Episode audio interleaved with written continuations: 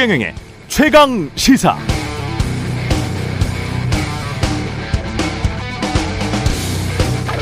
당신이나 당신의 자녀가 만약 가난한 하위 10%에 태어났다면 몇 세대를 거쳐야 평균 소득에 도달할 수 있을까? 이게 나, 나라마다 다르다는데 최근 영국 이코노미스트에 나온 통계를 보니까 주로 빈부 격차가 심한 남미 지역의 콜롬비아, 브라질, 아르헨티나 같은 나라들은 6세대에서 11세대. 그러니까 적어도 200년에서 300년은 흘러야 하위 10%의 후손은 그 나라의 평균 소득에 미칠 수 있다. 도달할 수 있다. 이렇게 되어 있네요. 한국은 어떨까요? 이 비슷한 통계가 없어서 모르겠지만 OECD 보고서에서 묘사한 한국의 소득 불평등 상황은 이렇습니다. 소득 불평등 상대적으로 심하다. 이유는 임금 불평등이 심하고 소득 재분배는 상대적으로 떨어지기 때문. 그런데도 정부는 종부세 내려주고 상속세 내려주고 대기업의 법인세를 내려준다고 합니다. 이를 통해서 경제가 활성화돼서 중하층도 덕보게 될 거란 논리인데 그게 언제가 될지는 모르겠습니다. 10년, 100년, 200년쯤 후에 그렇게 될지도 모르겠습니다만 그때 그렇게 안 된다고 책임질 수 있는 사람은 없습니다. 2014년 송파구 세모녀 사건을 연상케 하는 수원 세모녀 사망 사건이 최근에 일어났죠. 8년 전의 한국과 지금의 한국은 다른가요? 비슷한 것 같습니다. 80년 후에는 달라질까요? 그때도 비슷하다면 어쩌면 그때도 우리는 경제 활성화를 위해서 종부세 내리고 상속세 내리고 대기업 법인세 내려서 중하위층이 언젠가는 덕보게 될 것이다 라고 말하고 있을지도 모르겠습니다.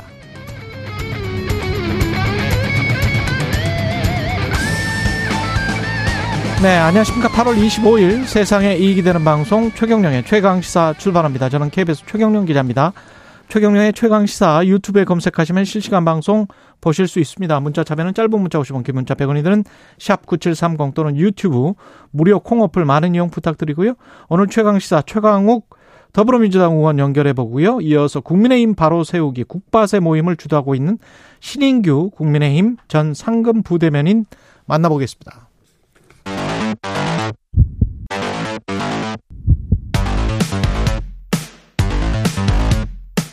오늘 아침 가장 뜨거운 뉴스 뉴스 unboxing 네 뉴스 unboxing 시작하겠습니다. 민동기 기자 김민아 평론가 나와 있습니다. 안녕하십니까? 안녕하세요. 예, 형제 복지원 사건이 결론이 났습니다. 국가에 의한 인권 침해 사건으로 2기 진실 화해를 위한 과거사 정리위원회가 결론을 내렸습니다. 이 사건이 알려진 지 35년 만에 국가기관이 국가의 책임 을 처음으로 이제 공식 인정을 했는데요. 형제 복지원 사건은 75년에서 87년 사이에 일어난 인권 유린 사건인데요. 불법 강금, 뭐 강제 노역, 구타, 암매장 등이 자행이 됐습니다. 87년에 이곳을 탈출한 사람들에 의해서 이 사건이 알려졌는데 가해자인 박인근 형제복지원 이사장은 업무상 횡령 등의 혐의만 인정이 돼서 징역 2년 6개월을 받는데 그쳤고요. 오히려 전두환 정권으로부터 불황화 퇴치 공로를 인정을 받아서 뭐 국민 훈장 등을 받았었어요. 예, 받기도 예. 했습니다. 물론 이 훈장 등은 2018년 7월에 박탈이 되기는 했습니다. 근데 이번 조사에서 좀 새롭게 밝혀진 내용이 있는데요. 형제 복지원이 수용자들에게 정신과 약물을 과다 투약을 한 정황이 좀 드러났습니다. 86년에 아, 형제 복지원이 1년간 구입한 조현병 환자의 증세 완화제가 무려 25만 정에 달했다라고 하는데요.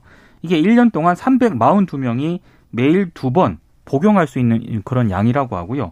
그리고 형제복지원 정신과 약물 구입 목록을 보니까 뭐 정신분열증, 양극성 장애 치료제, 향정신성 의약품 이런 것들이 포함이 되어 있었습니다. 그리고 이번에 강제 노역, 구타 등의 학대로 사망한 사람이 657명으로 확인이 됐거든요. 예. 이게 기존에는 552명이었는데 105명 많은 그런 수치입니다. 아, 그리고 정치적인 목적으로 이 형제복지원을 국가가 활용한 사실도 이번에 드러났습니다. 아, 옛 보안사 조난 자료 등을 보니까 뭐 국가보안법, 방공법 위반자 다수가 여기에 강제 수용이 됐고요. 특히 경찰 조사에서 무혐의 처분을 받은 피의자가 강제 수용된 그런 사례도 이번에 확인이 됐습니다. 무혐의 처분을 받았는데 그렇습니다. 예. 지금 생각하면 정말 말도 안 되는 엉망진창이었어. 그 당시에는 이제 소위 그때 이제 불황아 뭐 이런 표현으로 음. 이 거리에 있고 뭐 이런 분들을 다 이렇게 강제 수용해서 그냥 아이들까지 또. 그렇죠. 예. 그렇죠. 그 당시에는 뭐 열, 열한 살 열두 살 뭐 이랬던 분들도 상당수 있는 거니까. 그러니까 그런 것들이 국가의 어떤 폭력으로 이 자행된 것이고 국가가 주도한 어떤 그런 상황이었다는 게 다시 한번 명확하게 이제 확인이 된 거기 때문에 앞으로 여기에 대해서 그러면은 피해 지, 피해 보상이라든가 지원이라든가 국가가 국가가 법적 책임을 인정하고 그런 지원을 이제 해낼 수 있느냐 이게 중요한 어떤 과제 아니겠습니까? 그렇죠. 과거사 정리도 이제 그걸 권고하고 있는 거고 특히 이제 관계기관들이 이 사건을 조직적으로 축소 은폐를 했고 거기다가 부산시가 이걸 같이 한 거잖아요. 네.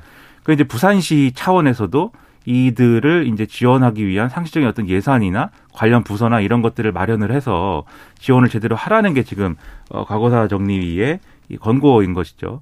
그런 이 권고를 앞으로 잘 지켜나갈 필요가 있고 특히 이제 이 관련 업무나 이런 것들을 법무부가 해야 될 거거든요.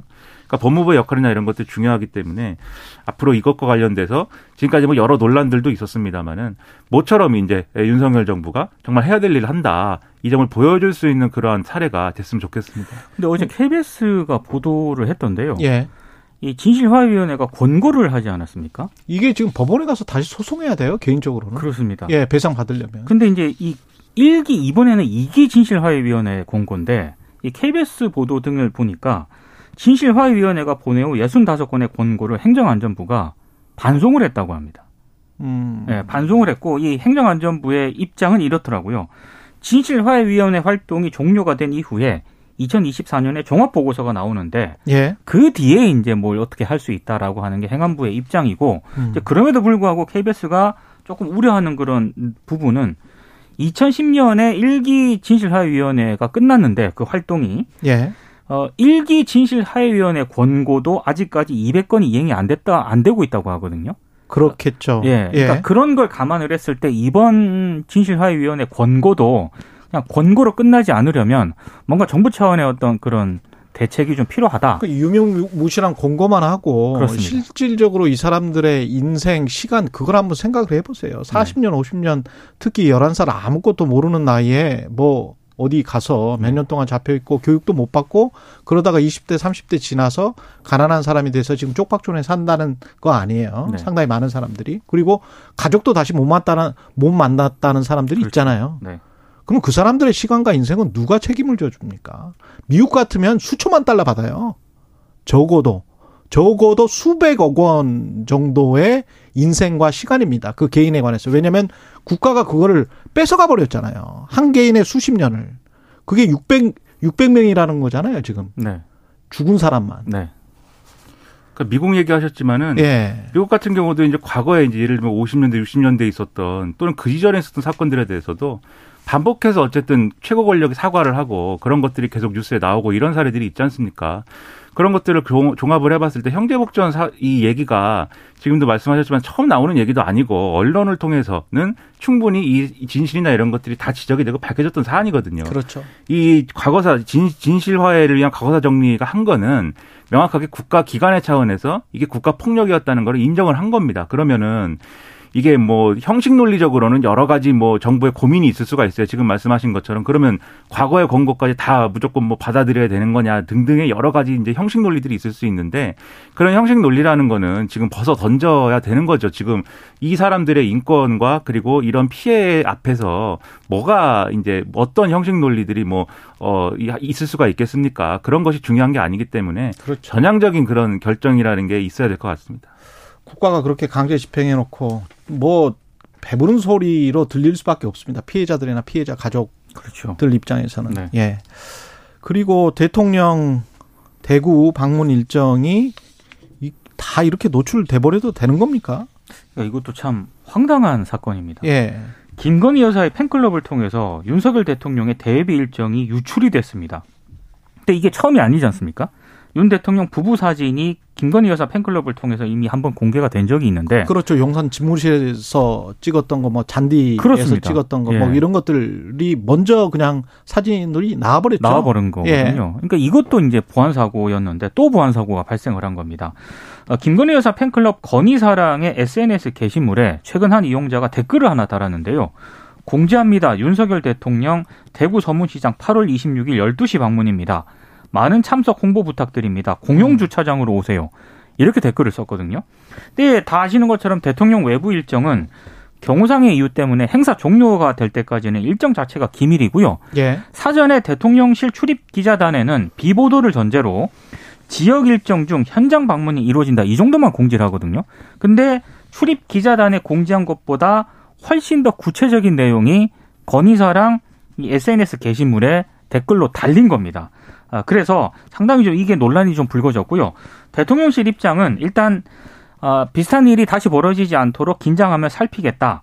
그리고 경호처를 통한 경위 파악에도 일단 나선 그런 상황인데, 근데 언론들이 김건희 여사 팬클럽으로 이, 통해서 정보가 유출이 됐기 때문에 상당히 좀 문제가 있는 것 아니냐라는 그 지적을 하니까 아, 정보 유출의 진원지가 김건희 여사 팬클럽은 아니다라고 일단 대통령실 관계자가 언론을 통해 해명을 하고 있습니다. 그러면서 하는 얘기가 국민의힘 대구시당 차원에서 참석하려는 당원이 적지 않아서 일정이 아름아름으로 알려진 것으로 보인다. 이런 취지의 멘트를 했거든요. 예. 그러니까 지금 건희사랑이라는 팬카페가 아니라 국민의당 대구시당에서 어떻게 아름아름으로 퍼진 것 같다. 이렇게 지금 해명을 하고 있는데, 근데 그럼에도 불구하고 이 해명이 사실이라 하더라도 대통령의 외부 일정이 시간 장소까지 공개적 공개가 사전에 됐다는 건 상당히 심각한 문제죠. 어떻게 아름아름이 됐을까요? 처음에 물방울이 저 위에서 떨어졌을 텐데 그 물방울이 또로로로로로로로 굴러서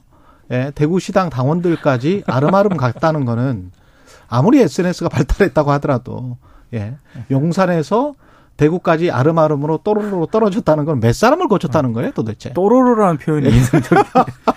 물방울이 뭐 예. 물방울이 가는 길 뭐 예측할 수 없는 길입니다만은 예. 그러니까 대구 시당이 대구 방문 사실은 알았겠죠. 그런데 여기서 문제가 되는 건 지금도 말씀하셨다시피 대구 방문 사실은 뭐 언론사도 알았을 텐데 그게 아니라 12시 이날 12시에 서문시장에 간다라는 정확한 이 그렇죠. 세부 일정과 이 그거는 시각은 출입 기자단도 안 알려줘요. 안 그러니까요. 알려줘요. 예. 그건 엠바, 엠바고 사항에도 안 들어 있는 거예요. 그거 그렇죠. 안 가르쳐 준 건데. 예. 근데 그것을 대구시당이 알았다라는 거는 제가 볼 때는 전제가 성립이 안 됩니다. 그러니까 대구시당이 알 정도면 당연히 언론도 아는 거거든요. 그거는. 음. 그런 것은 이해가 안 되고 또 언론 다른 언론 보도나 이런 것들을 종합을 해보면 대구시당의 반응이 일부 또 인용된 보도들이 있는데 어 아니다라는 거예요. 그러니까 대구시당하고 같이 그렇게 대통령실하고 함께 준비를 해가지고 일정이 알려질 수밖에 그렇죠. 없는 그런 종류의 행사가 아니다 이게 음. 이렇게 얘기를 한다 그러면 결국 처음에 이- 이 지금 말씀하신 대로 물방울로 이제 뭐 비유를 하자면 물방울이 나온 무슨 뭐 이 물통이 있는 거지 않습니까? 그, 그 물통은 대통령실일 수밖에 없는 거잖아요. 대통령실이거나 그렇죠. 그렇죠. 대통령과 뭐 이 영부인이거나 영부인을 왜 얘기하냐면 이 물방울이 흘러간 데가 결국은 김건희 여사의 팬클럽인 거잖아요. 그렇죠. 그렇죠. 그러니까 이 두 가지를 생각할 수밖에 없는 거예요. 대통령실과 김건희 여사의 팬클럽 간에 중간에 무슨 어떤 여러 가지 이제 뭐 어, 과정이 있었겠지만 결국은 대통령실에서 흘러나온 물이 어, 이 김건희 여사 팬클럽에 도착했다라는 게 보여주는 바가 있는 것이죠. 저는 뒤에도 좀 말씀하시겠지만 지금 대통령실이 얼마나 분위기가 흉흉합니까? 지금 내부감 잘한다고 하고 군기를 잡고 있고 김대기 비서실장이 어, 그런 엄중한 상황인데 그런 엄중한 상황에 어떤 대통령실의 직원이 또는 대통령실의 관계자가 어, 이 그런 감찰이 진행되고 있는데 어, 김건희 여사 팬클럽에 이런 식으로 뭐 정보를 흘렸다. 라고 하는 것이 뭘 믿고 이런 게 가능했겠느냐라는 의문이 크게 있거든요. 예. 그런 걸 고려를 해보면 훨씬 더 이제 어떤 강도 높은 감찰이라든가 인적 쇄신이라든가 이런 것들이 여전히 필요하구나 이런 생각을 안 할 수가 없게 되는 거죠. 그리고 홍보나 마케팅 전략 차원에서 다시 한번 말씀드리면 대구 서문시장 그 박근혜 전 대통령 열렬한 지지 인파 뭐 이런 것들이 생각이 나잖아요. 대구 서문시장. 대구라는 상징적인 그런 도시에 또 서문시장은 아주 특별한 그렇죠. 장소입니다. 네. 근데 거기에서 많은 참석 홍보 부탁드립니다. 이런 문구가 있어요. 그러면 이게 순전히 홍보나 선전이나 마케팅을 위해서 가는 것처럼 비춰져 버리는 거거든요. 이런 것들이 과연 일반 국민들에게 얼마나 긍정적인 홍보나 마케팅 효과를 발휘할까? 이거 한번 생각을 해보세요. 대통령실도 그렇고 건의사랑 관계자분들도 그렇고 누가 관계가 돼 있다면 한번 생각을 해보시고 너무 옛날 방식이 음. 아닌가 이런 거 하나 하고 그 다음에 마케팅을 하려면 긍정적인 효과가 있어야 되고 부정적인 효과가 있어야 되는데 지금 언론에서 어 생각을 하는 거는 김건희 여사가 언론에 많이 노출되면 노출될수록 혹시 부정적인 효과가 훨씬 더 많은 거 아닌가 이런 우려를 지금 하고 있거든요. 그래서 그런 부분들을 잘 생각을 한다면 일반 국민들의 정서, 음. 그다음에 일반 국민들과 오히려 유리시키는 건의 사랑 한다고 하면서 그렇죠. 네. 그런 것들도 한번 곰곰이 생각을 해보시면 이게 꼭 바람직한 그런 마케팅 전술인지는 잘 모르겠습니다. 예. 그래서 상당한 그 부분에서 의문인 게 음. 어, 이게 영부인에 대한 팬클럽인 거잖아요. 예. 그러니까 사실 영부인에 대한 팬클럽이 뭐 있었던 적이 있는지도 잘 모르겠고. 그건 그렇죠. 홍준표. 그렇죠. 그 시장도 비슷한 이야기를 했죠. 했죠. 예. 본인은 들어본 적이 없다. 음. 그러니까 있었던 적이 있는지도 모르겠고 또 있었다 하더라도 이렇게까지 적극적으로 어떤 정치적 변수가 돼서 이렇게 적극적으로 움직였던 예가 있느냐 상당히 이제 찾아보기가 어려운 음. 예죠. 그런데 영부인이라는 존재는 우리가 뭐 늘 말씀드립니다만 이 선거로 선출된 직책도 아니고 최고 권력 대통령의 배우자라는 지위인 것. 인것 정도이지 않습니까? 그렇죠. 예. 그렇다고 한다면은 이렇게 적극적으로 어떤 정치적 변수를 창출하고 그것을 방치하는 그런 국정 운영이라는 것도 이게 맞는 거냐라는 의문은 가질 수밖에 없는 거고요. 그리고 이, 이 김건희 여사 팬클럽이 굳이 왜 서문시장에 왜 가겠습니까? 그러니까 윤석열 대통령의 행보를 뒷받침하는 그런 일을 김건희 여사 팬클럽이 하는 걸까요? 김건희 여사가 거기에 같이 가는 거겠죠. 그러면은 그렇죠. 상식적으로 얘기를 할 때. 근데 김건희 여사 가는 맥락은 결국은 대통령의 일정 수행을 위해서 가는 것인데 팬클럽이 이런 식으로 또한 또 다른 이런 어, 정치적인 흐름을 보여주면은 최근에 김건희 여사가 예를 들면은 경찰들하고 대화라든가 이런 것에서 별도의 모임을 만들고 이래가지고 논란이 있었잖아요. 예. 제가 볼 때 비슷한 논란 또 있을 수 있는 거예요. 이런 식으로 계속 상황이 흘러가면은 팬클럽에 대해서 지금 어떻게 해야 되는지를 팬클럽이라는 건 결국 그 팬클럽이 지지하는 사람이 어떻게 하느냐에 달린 거지 않습니까? 김건희 여사가 이것을 어떻게 처리해야 될지를 심사숙고를 해야 되는 상황이라고 봅니다. 예. 대통령실 내부 감찰 강화하기로 했습니다. 근데 지금 감, 내부 감찰을 벌이고 있는데요. 언론 보도를 쭉 보니까 감찰 대상 직원이 대략 한 20명 정도 된다고 하거든요. 예. 어, 대통령 뭐 유형이 이렇습니다. 대통령실 시위 대책 문건 유출 의혹을 받은 행정요원은 이미 대통령실 떠났다라고 하고요. 그리고 바로 그 위 비서관에 대해서는 인사위원회가 열릴 예정입니다. 그리고 김건희 여사 보좌를 담당하는 부속실 직원들에 대한 업무 점검도 이미 시작이 됐고 이 과정에서 김건희 여사 보좌하던 국회 보좌관 출신의 행정관이 최근 대통령실을 갑자기 떠난 사실이 또 확인이 되기도 했는데요. 근데 이것을 주목해서 좀 봐야 할 대목이 있습니다. 김건희 여사가 데리고 온 그 코바나 컨텐츠 출신 직원들이 있지 않습니까? 예. 이 사람들은 여전히 보좌 업무를 하고 있다고 합니다. 그래서 언론들의 해석은 대통령실이 감찰이라든가 업무 점검을 통해서 내부 정보를 유출한 직원들이나 아니면 김건희 여사 보좌 인력 가운데 최측근이 아닌 직원들을 입단속용으로 정리하고 있는 것 아니냐. 일부 언론들은 이렇게 해석을 하고 있고요. 최근에 윤핵관 라인으로 알려진 행정관 두 명이 대통령실을 떠났는데 어, 뭐 신문들의 해석은 검찰 출신들하고 윤핵관 그룹들의 권력 감투가 시작이 됐다. 또 이렇게 해석을 하는 언론들도 있습니다. 대통령실은 감찰은 일상적인 일이다. 특정한 의도가 없다라는 그런 입장을 보이고는 있는데요. 지금 일부 직원들에 대한 퇴출 작업은 어찌됐든 검찰 출신 참모들이 지금 주도를 하고 있는 것으로 지금 알려지고 있거든요. 상당히 여러 해석이 좀 나오고 있습니다. 그러니까 이게 어, 무협지 같은 얘기들만 나오는 거예요. 그러니까 이게 뭐 지금 말씀하신 것처럼 검찰 네. 출신 참모들과 그다음에 이제 윤핵관이라고 불리는 비선 라인의 대결이다. 뭐 이렇게 해석도 하고 그다음에 김대기 비서실장도 그렇고 어공 출신들이잖아요. 음. 어공 출신들 연합과 여의도 정치의 대결이다. 뭐 이렇게 음. 얘기도 하고. 근데 그런 구도가 이제 맞으려면 즉 윤핵관 이른바 윤핵관 그룹이 추천하는 인사들이 지금 어, 업무 적합성이나 이런 것들을 기준으로 해가지고 좀 이 내보내지는 그런 형국이다라고 하는 게 전제가 되려면 음. 대통령의 소위 말하는 윤핵관 그룹에 대한 어떤 신뢰라든가 이런 것들이 줄어들었다라는 해석으로 이어져야 되거든요. 그래야 그렇죠. 이게 의미가 그렇죠. 있는 거 아니겠습니까? 그렇죠. 근데 실제로 오늘 이제 언론 보도나 어제 보도 이런 것들을 종합을 해보면은 실제로 대통령이 윤핵관들의 윤핵관이라고 불리는 정치인들에 대해서 실망했다. 뭐 이런 얘기도 나와요 지금. 그런데 중요한 거는 그런 실망이 지금까지 어떤 국정 운영이라든가 이런 것들을 어 이런 것들의 방향을 전환하고 뭔가 새로운 어떤 분위기, 새로운 스타일로 그리고 새로운 내용으로 대통령실이 앞으로 가기로 한 거다. 그게 이제 인적 쇄신이다. 이런 결론이라고 하면은 그 무협지 같은 얘기들보다 중요한 게 그 앞으로 어떻게 가느냐 이게 중요한 거거든요. 음. 그래서 그 부분에서 이제 고민이 필요한데 근데 어제 뭐 MBC라든가 이런 일부 보도의 결은 어 그런 거라기보다는 이게 자꾸 뭐 이 대통령실 내부의 어떤 분위기라든가 그리고 유출되지 말아야 될 뭐 문건들이 유출된다든지 그런 음. 것들이 결국 내부에 이렇게 대통령에 충성하지 않고 다른 사람에 충성을 하는 와중에 일어나는 거 아니냐. 즉 훨씬 더 대통령의 강한 충성을 충성심을 갖고 있는 사람들로 대통령실을 재편하는 거 아니냐. 막 이렇게 해석을 하는 시각이 있는 거거든요, 지금. 그렇습니까? 네. 그렇죠. 그런 경우라고 하면은 이게 올바른 방향의 인적 쇄신이냐라는 거에 대해서는 추가로 논란이 있을 수밖에 없는 것이기 때문에 쇄신을 하려면 제대로 해야 된다. 김대기 비서실장이 이 윤핵관들이 퇴조하니까 김대기 뜨고 있다. 뭐 이런 기사도 쓰는데 김대기 비서실장이 확실하게 이 부분에 대해서는 쇄신의 방향을 명확하게 갖고 있는지 그리고 그 쇄신의 방향을 가- 방향으로 가는 와중에 하는 쇄신인 것인지를 명확하게 지금 얘기를 해줘야 된다 이런 생각이 좀 듭니다.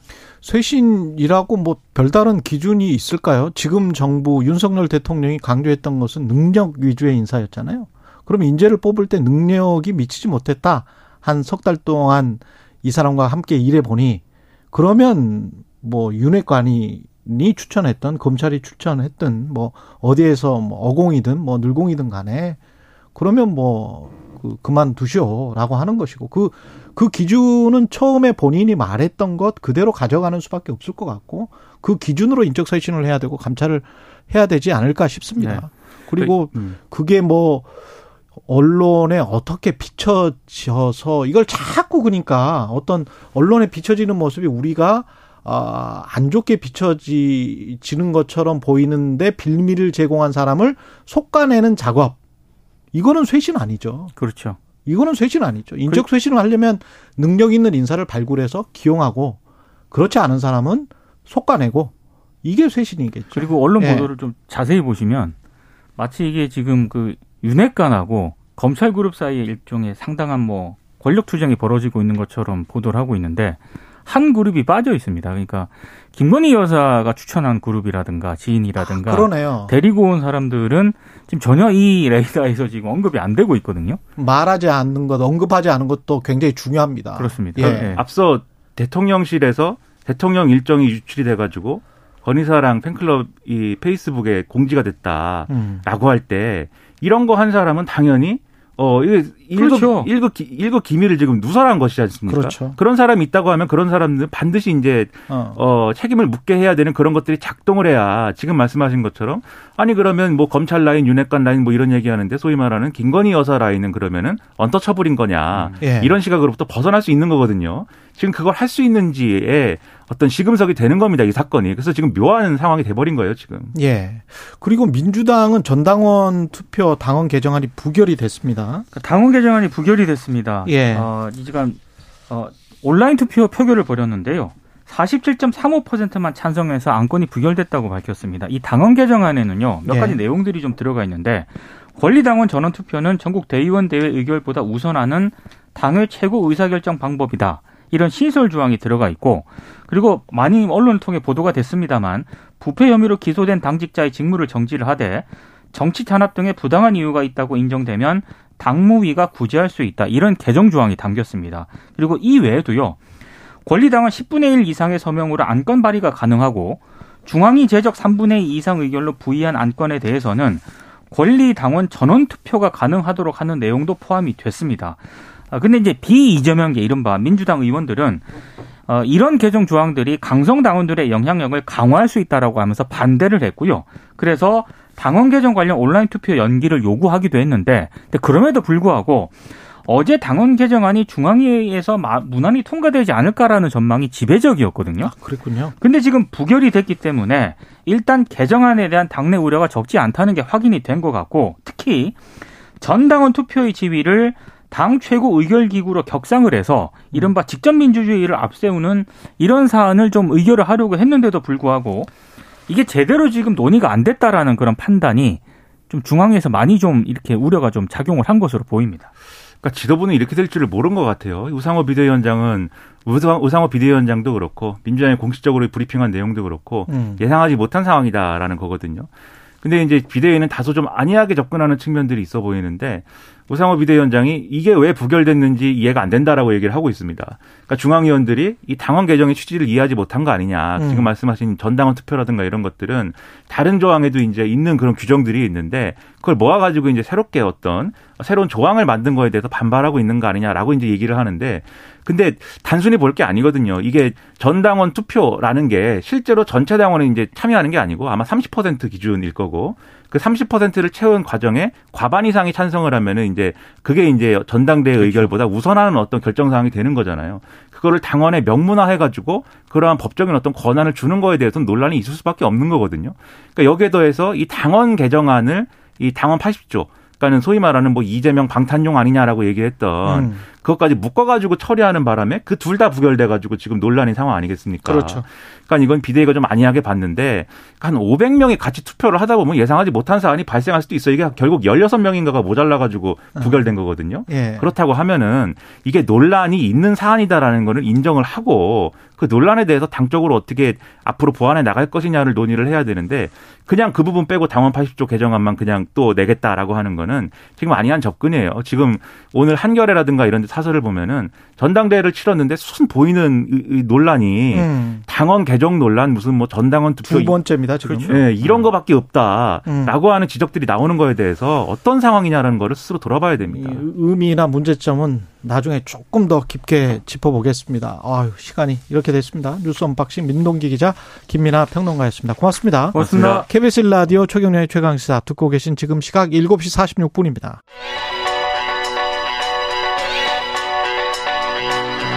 최강 시사 전민기의 눈. 네, 한 주간 화제 이슈를 빅데이터로 알아보는 시간입니다. 전민기 한국인사이트 연구소 팀장과 함께합니다. 안녕하십니까? 네, 반갑습니다. 전민기입니다. 예, 먼저 청와대 화보 논란. 네. 그 74년 만에 이제 국민들한테 개방이 됐죠. 여기 화보를 촬영을 했습니다. 문화유산 방문 캠페인의 이제 하나로. 하나로. 예. 그 문화재청이 실시를 했고요. 보그 코리아, 보그와 이제 협업을 했습니다. 음, 그러면서 이제 32장의 이제 화보였고 청와대 그리고 패션이라는 제목입니다. 그 이제 우리가 잘 아는 모델 한혜진 씨가 이제 또 여기 등장하면서 굉장히 또 화제가 됐고요. 예. 일단 음, 여러 의견이 좀 분분한 상황이에요. 왜냐하면 음. 특히 영빈관에서 이제 꽃이 여러 송이 달린 모양의 분홍 드레스 입고 의자에 누워 있는 자세 이게 이제 가장 많이 보신 그런 사진이 아닐까 싶네요. 예. 반응은 어떻습니까? 그러니까 뭐 한 국가의 상징성과 존엄성, 역사성이 있는 곳인데 너무하다. 이러다 청와대에서 드라마도 찍겠다. 비판도 있고요. 뭐 신선하고 보기 좋다. 이집트 피라미드나 프랑스 베르사유 궁전에서도 화보 찍지 않냐. 뭐 긍정적인 반응도 있어요. 음. 일단 논란이 좀 커지다 보니까 문화재청은 새로운 시도가 될 거라는 판단에 허가를 했었는데 향후 이제 장소 사용 허가 때는 좀 신중히 하겠다 이런 입장을 내놨습니다. 빅데이터 반응은 어떤 쪽 의견이 더 많았는지. 네. 어, 저희 빅데이터 같은 경우는 블로그, 그 다음에, 어, 트위터, 인스타그램, 뉴스, 그리고 커뮤니티에서 생성된 문자를, 어, text mining 기법으로 이제 분석을 했고요. 청와대 관련해서는 뭐, 옷이라든지 한복, 촬영, 그 다음에 한혜진 씨 이름 있죠. 그 다음 보그라든지, 예, 뭐, 탁현민 전 청와대 의전 비서관, 뭐 등등의 이름이 나오고 있습니다. 감성어가 중요한데 43대 57이에요. 부정이 좀 높아요. 별로다. 음, 문제가 발생했다. 아름답지 않다. 그다음에 어, 신중했어야 된다. 불쾌하다. 사실은 긍정이 43이긴 한데 예. 대다수의 이제 단어들은 좀 부정적으로 좀 많이 음, 파생이 되고 있습니다. 여러분은 어떻게 생각하시는지 한번 의견도 보내주셨으면 어, 좋겠습니다. 그러게요. 예. 예. 권위주의와 권위 그 자체에 관해서도 좀 생각을 해보게 되고요. 권위주의는 안 좋은 것이고 권위는 필요한 것이긴 한데 네. 이걸 어떻게 봐야 되는지는 저도 좀 애, 아리송해요. 이 상황은. 그러니까 예, 사실 좀 더 많은 국민들의 의견이 좀 궁금하죠. 왜냐면 네. 이게 대다수의 의견인 것인지 아니면 네, 좀 확인해 보고 싶습니다. 제가 좀 자유를 추구하는 사람 입장에서는 뭐 청와대라고 안 될 게 있나? 음, 저는 사실은 그런 생각이거든요. 네, 네. 어떤 장소에서라도 뭐 그냥 이것도 일종의 이제 예술이거든요. 보고 네, 코리아 같은 경우도 음. 사진을 찍는 거 뭐 이런 것들이 상업 예술이든 뭐든 간에 그왜안 되는 거지? 그 그런 생각을 가질 수도 있고 음, 그 다음에 이제 어떤 권위가 국가의 권위가 훼손되는 것 아닌가? 네. 어, 이거 너무 정치적으로 청와대를 이용하는 것 아닌가? 일부러 뭐 그렇게 하기 위해서 이런 거를 한 게 아닌가? 뭐 이렇게 이제 생각하시는 분들도 있는 것 같아요. 사안만 좀 떼서 놓고 예. 볼 필요는 있는 것 같고요. 결국에 가면 끝에는 이제 또 정치적인 논쟁이 되기는 하더라고요. 그러니까요. 예, 그 부분을 좀 차치하고서 한번 좀 이 사안을 어떻게 바라보시는지도 궁금하네요. 그렇죠. 예. 예.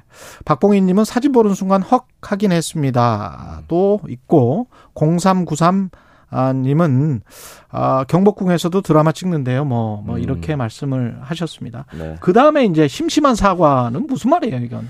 그러니까 이 어, 사인회가 작가의 사인회가 있었어요. 예. 한그한 장소에서 한 카페에서. 근데 이제 이게 이제 어 사인회 예약 과정에서 시스템 오류가 발생하다 보니까 이제 사과문을 올렸어요. 이곳에서 예약 과정 중에 불편 끼쳐드린 점 다시 한번 심심한 사과 말씀드린다. 음. 그랬더니 일부 누리꾼들이 심심한 사과라는 표현에 좀 화를 낸 거예요. 심심한 사과, 너희 대응이 아주 재밌다. 심심하다는 표현 때문에 더 화가 난다. 사과문에 심심하다는 표현을 넣다니. 그러니까 이 한자잖아요. 예. 마음의 표현 정도가 매우 깊고 간절함의 뜻인데 이거를 우리가 평소에 이제 지루하고 심심하다. 예. 하는 일이 없어서 지루하고 재미가 없다는 뜻의 동음 이의어로 좀 잘못 이해하면서 참 이런 해프닝이 벌어졌습니다. 그 해프닝 이후에 이제 심심한 사과를 가지고 네. 이게 문맹률이 네. 우리가 한글을 다 깨우쳤다고 하는데 아닌 거 아니냐 뭐 이런 논란도 많이 있- 있었던 것 같아요. 맞아요, 맞아요. 예. 그래가지고 이제 실질 문맹률이 이제 높다는 거를 좀 체감했다. 우리나라 기본 문맹률은 1%인데 OECD 조사한 걸 보니까 그 읽은 문장 뜻을 정확하게 파악하지 못하는 실질 문맹률은 한 75%가 된다. 75%? 그 이거는 좀 저도 이게 계속 인용이 되긴 하는데 좀 이해하기는 좀 힘들더라고요. 근데 옛날에 네. 한 20년 전에 타임즈에서 미국 사람들 실질 문맹률을 조사한 적이 있는데 네. 제 기억에 한 절반 정도 됐습니다. 어, 50%. 그래요. 예, 예. 이 실질 문맹률이 여러 가지 법적 계약서까지 음. 다 포함하면 네. 그렇게 될 수도 있어요. 네. 예. 빅데이터 반응 그다음에 과거 과거에도 근데 이런 저 그 사흘 논란 있지 않았어요? 맞아요. 그 재작년 8월 17일 임시 공휴일 지정하는 과정에서 이제 있었죠. 임시 음. 공휴일 지정하는 안을 처리하면서 불거졌는데 광복절부터 사흘 연휴라는 헤드라인 걸었고 일부 네티즌이 3일을 뜻하는 순우리말인 사흘을 4일로 착각해서 이렇게 오- 그래서 온라인 반응이 되게 뜨거웠죠. 어떻게 사흘의 뜻을 모르냐. 그리고 근데 10대, 20대가 이제 사흘을 검색어에 많이 썼다고 합니다. 그래서 어린 세대에 좀 어휘력 좀 부족한 것 같다. 좀 문제 제기가 그 당시에도 있었고요. 왜 이런 것 같습니까? 이게 이제 아무래도 짧게 네, 예, 그 10초 한문. 한자 수업이 많이 사라졌어요. 한자 수업 네, 때문에? 그 가르치지 않고 또 모른다고 뭐라 하는 이거는 좀 교육의 문제가 아닌가. 뭐 저는 개인적으로 그렇게 생각합니다. 예. 알겠습니다. 지금까지 전민기 한국인사이트 연구소 팀장이었습니다. 고맙습니다. 감사합니다.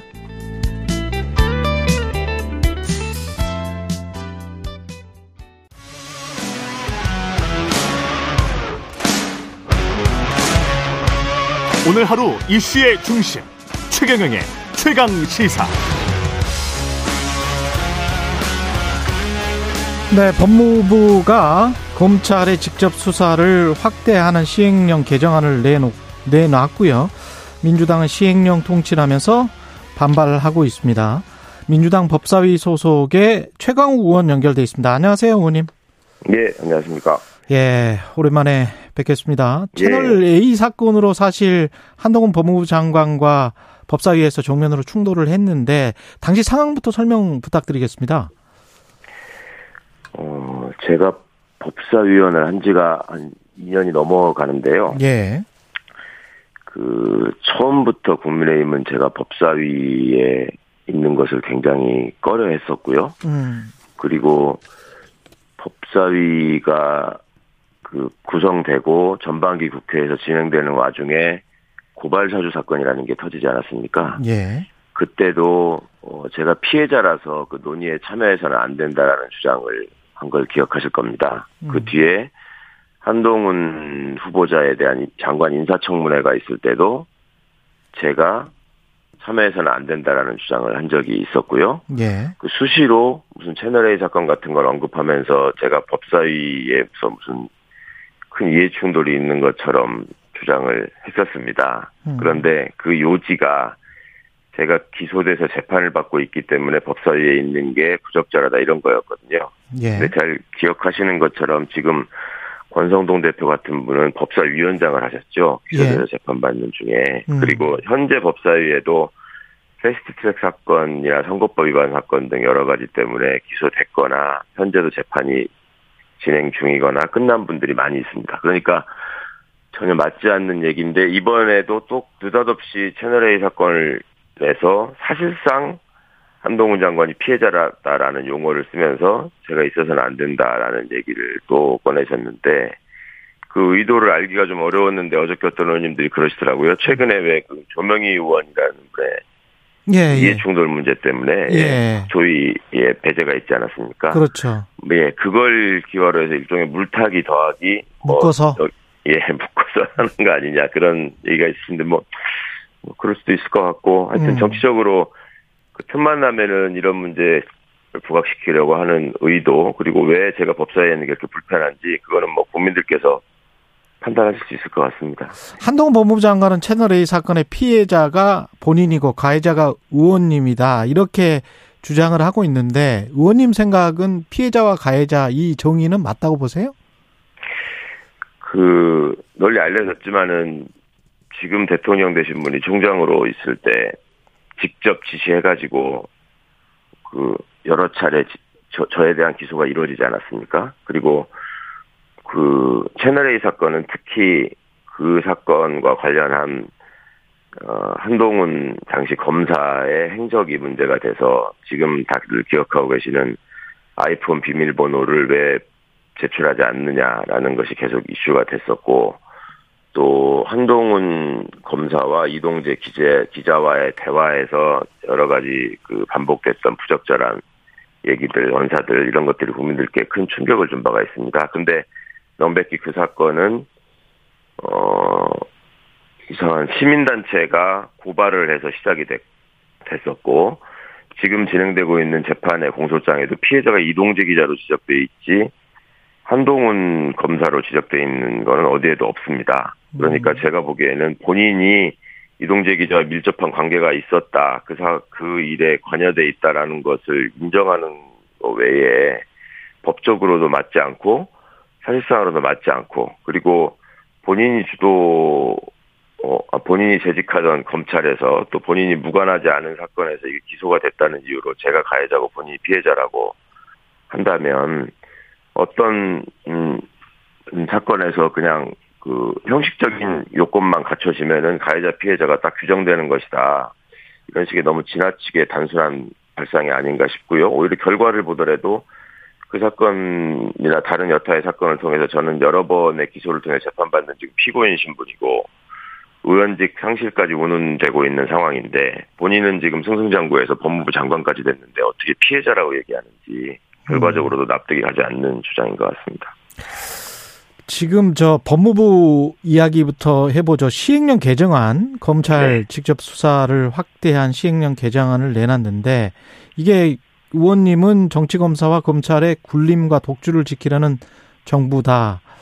아, 라고 비판을 하셨고요. 네. 개정안의 가장 큰 문제는 뭡니까?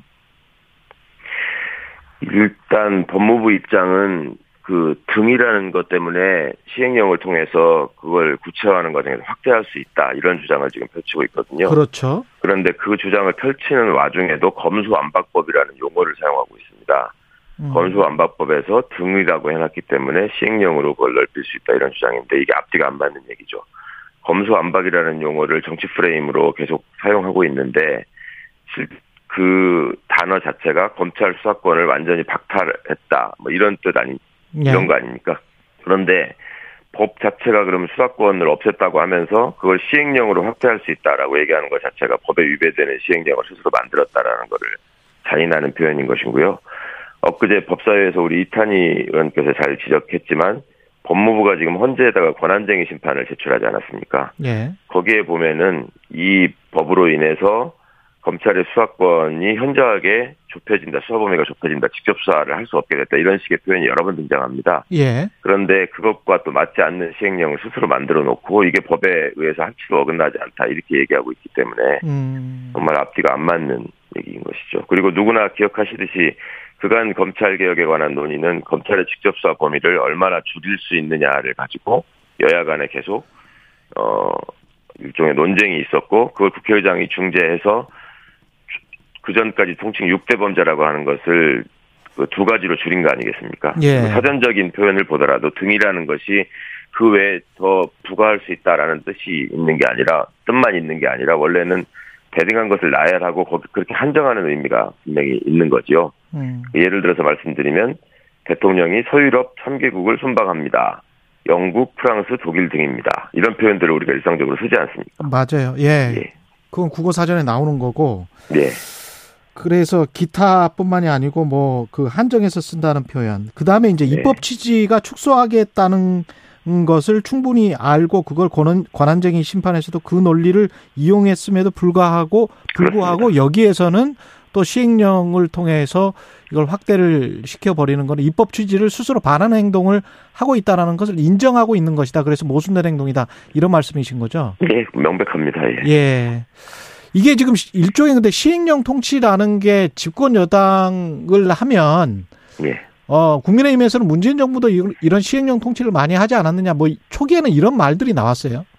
네. 예. 저는 잘 기억을 못 하겠는데 어떤 사례가 있었는지 모르겠는데 제 기억 속에는 박근혜 정부 시절에 또 이 비슷한 논쟁이 그, 있었습니다. 예, 비슷한 논쟁이 있었습니다. 예. 예, 예. 그때 이제 정종섭 장관, 행안부 장관이 음. 법대 교수 시절에 본인이 교과서에다가 시행령이 법을 어기면 안 된다라고 기재를 해놓고 막상 국회에서 의원들이 그 부분 본인의 저서를 펼치면서 지적을 하니까 그건 학자 때 얘기고 음. 라고 말씀하면서 제대로 답변하지 못했던 기억이 있는데요.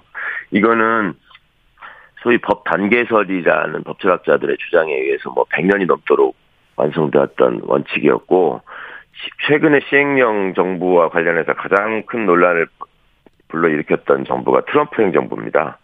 그래서 외신에서 지금 우리 대통령을 K 트럼프라고 칭하는 경우도 발생을 했었었는데 의회에서 입법을 통해서 어, 해결해야 될 일을 입법 통과에 자신이 없으니까 시행령을 통해서 법률에서 위임하지 않은 범위까지 넓히려고 하는 꼼수 뭐 이런 것들이 헌정 질서를 기본적으로 또 헌법 체계 헌법 법률 체계를 부정하는 것이기 때문에 굉장히 위험한 발상인 거죠. 예. 지금 뭐 검찰 수사권 조정과 관련해서는 수사 기소권 분리 법안이 9월 10일에 시행이 되는 건데 이 상황에서 어떻게 되는 겁니까? 그러면은 이렇게 시행령을 바꾸겠다고 하고 시행령을 바꾸겠다고 해서 바꾸면 뭐 그냥 되는 거는 아니에요? 검, 법무부하고 검찰은 시행령을 바꿔놨으니까 예. 이거에 의해서 앞으로 수사를 직접 수사를 진행하겠다라고 하겠죠. 그렇죠. 실제로 수사를 진행하겠죠. 예. 그런데 정부가 정해놓은 절차에 의해서도 이게 수사기관 간의 그 협의회를 거쳐야 되는 그 절차적 규정이 있는데 그 경찰하고 특히 음. 근데 그걸 일체 거치지 않고 심지어 필요도 없다 이렇게 지금 아예 당당하게 얘기를 하고 있습니다. 그러면 만약에 법에서 정하지 않은 범위에 대해서 직접 수사를 하고 그 결과로 기소를 했을 때 이제 피고인은 당연히 법정에서 검찰이 수사할 수 있는 법- 이 권한이 없다라고 주장을 하게 될 것이고 이것이 이제 재판의 쟁점이 될 겁니다 사건마다. 음. 그럼 그걸 통해서 당사자가 겪어야 되는 여러 가지 그 시간과 비용의 낭비, 그다음에 심적인 고통 이런 것들이 아마 말할 것도 없고 국가적으로 볼 때도 지금 법원의 재판에서 이것이 계속 소모적인 논쟁으로 이어질 텐데 이걸 그대로 방치할 수는 없을 것 같고요. 이 문제에 대해서는 근본적으로 어, 입법적인 해결을 법 국회에서 빨리 그 명확하게 그 강구해야 되고 또 이런 사태를 불러일으킨 부분에 대한 책임 추궁도 반드시 있어야 될 것 같습니다. 그 경찰이 오늘 보도 보니까 이 시행령 바꾸는 거에 관해서 공개적으로 반대 입장을 표명한 것 같은데 이게 어떤 영향을 미칠까요? 당연히 영향을 미칠 수 있겠죠. 경찰은 분명히 이 사건, 이 문제와 관련한 이해 당사자입니다. 말씀하시는 검찰 수사권 범위라고 하는 거는 그간 수사권 조정이라는 이- 그 용어로 계속 표현돼 왔고요. 수사권 네. 조정이라는 거는 검찰과 경찰 사이의 직접 수사의 범위를 어떻게 한정하느냐의 문제였잖아요. 음. 그런데 경찰이 완전히 배제된 상태에서 일방적인 검사 출신 장관에 의해서 지금 법을 어긴 시행령의 확대가 있었기 때문에 저도 자세히 보지는 못했습니다만 경찰이 그 문제를 지적하는 것은 당연한 것 같고 또 국가기관인 경찰이 또 그리고 향후에 당연히 수사의 주체로서 수사기관으로서 그 책임을 저, 그 담제해야 하는 경찰의 입장이기 때문에 그것은 당연히 영향을 미칠 수밖에 없다고 생각합니다. 지금 김건희 특별법 관련해서는 의원님은 뭐가 핵심이다라고 생각을 하십니까? 특별법을 특, 특별법을 해야 특검법을 해야 하는 이유의 네네. 네. 핵심은 그 오늘도 보도를 통해서 아마 나온 것 같은데 과거 그 주가 조작 사건 같은 대표적인 부분에 대해서 예. 계속 소환에 불응하고 결국 선거가 지난 다음에 무슨 서면으로 대체하고 이런 일이 있- 있지 않았습니까? 예, 예. 그래서 뭐 검찰이 체포영장도 검토했었다. 어. 이런 보도가 있는 걸 아침에 봤는데요. 그러니까 지금 현재 상황에서 국민 인식도 그렇고 실제로 벌어진 일들을 봐도 그렇고 대통령에게 가장 큰 영향을 미치는 분으로 지금 있고 음. 국민들 보시기에 아름답지 못한 모습으로 지금 정부의 지지율을 떨어뜨리는데 기여하고 있는 거 아니냐 이런 지적을 받고 있는 분입니다. 근데 이분에 대한 수사가 제대로 이루어질 수 있을 것이냐 그리고 본인이 그 후보 시절에 어떤 기자분과 나눈 대화를 보면 권력이라는 게 무서운 거다 다 알아서 다 뭐 기고 정리하게 돼 있다 음. 이런 표현을 쓰셨기 때문에 예.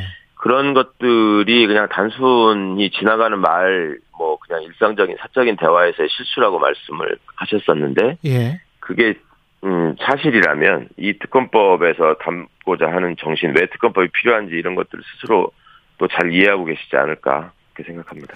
마지막으로 그 민주당 윤리심판원에서 6개월 당원 자격정지 받은 거 있잖아요. 네. 이거는 재심은 언제 나오고 어떻게 진행되나요? 그건 전적으로 윤리심판원에서 결정하실 일이라서요. 예. 저는 뭐 관련된 자료나 증언들을 지난번 심사 때 충분히 제출하지 못했고 예. 어, 당연히 적법 절차에 의해서 잘 알아서 판단하셨을 거라고 믿었었는데 음. 예상치 않았던 결과가 나왔기 때문에 지금 재심 청구를 통해서 효력이 정지되어 있는 상태고 음. 향후에 이제 당에서 정한 절차나 또 그 구성원분들의 인식 양식이 있으니까 그리고 또 현장을 직접 경험하신 분들이 많이 계시니까 예. 그 최선을 다해서 잘 설명하고 또 좋은 결과를 기대하고 하겠습니다. 예. 여기까지 듣겠습니다. 지금까지 최강욱 더불어민주당 의원이었습니다. 고맙습니다. 예, 감사합니다. 공정, 공익, 그리고 균형. 한 발짝 더 들어간다. 세상에 이익이 되는 방송. 최경영의 최강 시사.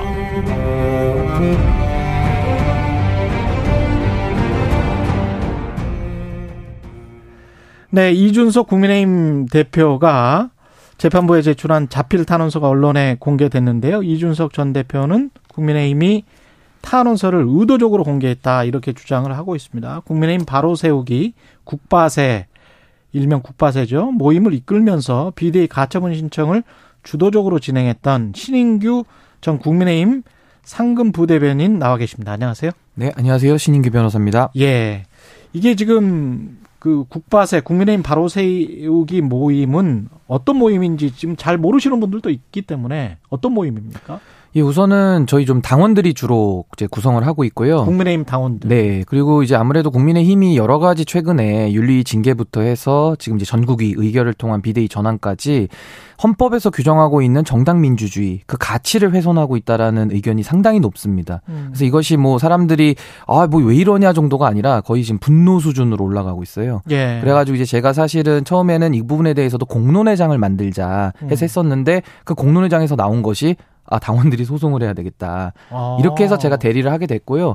카페를 개설했더니 한 4천 명 정도가 일주일 만에 모였습니다. 거의 4천 명이 육박하는데 그래서 이분들을 가지고 저도 이제 생각하는 것은 앞으로 정당에서 이런 잘못된 행동들이 나올 때 음. 당원들이 바깥에서 감시해야겠다. 그래서 감시견의 역할을 해야겠다 좀 이런 생각들을 가지고 여러 가지 조직과 활동들을 계획하고 있습니다. 변호사님이 그러면 대리인 법률 대리인이기도 하고 당원이기도 하고 같은 생각을 지금 가지고 있는 거네요. 국바세와. 일단은 지금 남녀노소 불문하고 들어오고 있고요. 이게 무슨 예. 젊은 사람들이 이준석 대표를 지지해서 모인 것이 아니고 물론 음. 그 안에 지지자도 있습니다만은 예. 전체적으로는 이제 국민의힘에 대해서 이런 헌법 가치 훼손 문제, 정당 민주주의의 문제, 당원 주권의 문제를 가지고 문제 의식을 가지신 분들이 모여서 목소리를 내고 있다. 그것이 국민의힘 바로 세우기 국바세다. 이렇게 이해하시면 될 것 같습니다. 그렇군요. 이게 근데 뭐 연결은 분명히 돼 있습니다. 가처분 신청과 그리고 이제 자필 탄원서 그, 그 내용도 한, 보셨을 거예요. 근데 이거는 어떻게 보셨는지도 참 궁금하더라고요. 우선은 탄원서 같은 경우는 음. 이제 이준석 대표가 개인적으로 제출을 한 것이고 예. 이제 그것이 소송 자료에 해당이 됩니다. 예. 재판부에 제출을 한 것이죠.